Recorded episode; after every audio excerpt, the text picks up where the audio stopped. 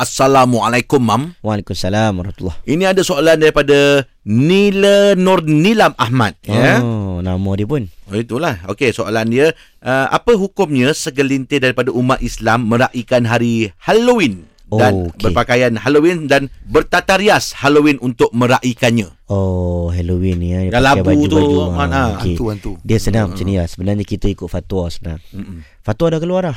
Uh, mufti wilayah pun dah sebut. Kata kebangsaan pun dah sebut. Uh, setiap benda, Mm-mm. perayaan, dia tengok perayaan itu kalau kita tiru perayaan sesuatu kaum, sesuatu bangsa, Mm-mm. ada kaitan dengan agama ataupun tidak. Mm-mm. Ada hadis sebut man tasyabaha biqaumin fahuwa minhum. Siapa tiru sesuatu kaum, dia bersama dengan kaum itu. Mm. Dia seumpama kaum itu. Mm-mm. Kalau agama Nasrani raikan perayaan itu ada unsur agama. Mm. Kita raikan, kita macam dia lah, Ya. macam Nasrani lah. Mm-mm. Jadi ulama tengok dulu Halloween tu. Kita nak cek dulu. Mm-mm. Jadi fatwa keluar, tengok-tengok cek-cek ada unsur keagamaan. Mm-mm.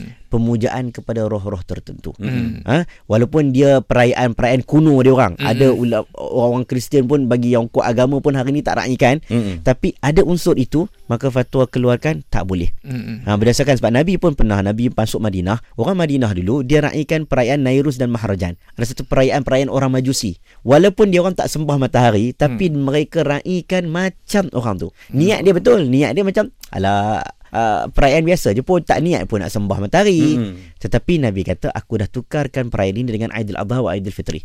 Ha, jangan duk raikan lagi Nairus dan Maharajan. Mm-mm. Jadi menunjukkan kita kena faham. Kalau kita nak raikan, celebrate apa-apa benda, tengok ada unsur-unsur agama ataupun tidak. Kalau ada unsur agama, maka elakkan. Elakkan. Dan fatwa pun dah keluar, maka lebih baik Hmm, kita ikut je lah. mengikut fatwa yang Fatwa dah kata tak boleh, tak boleh lah. Yalah. Mm-mm.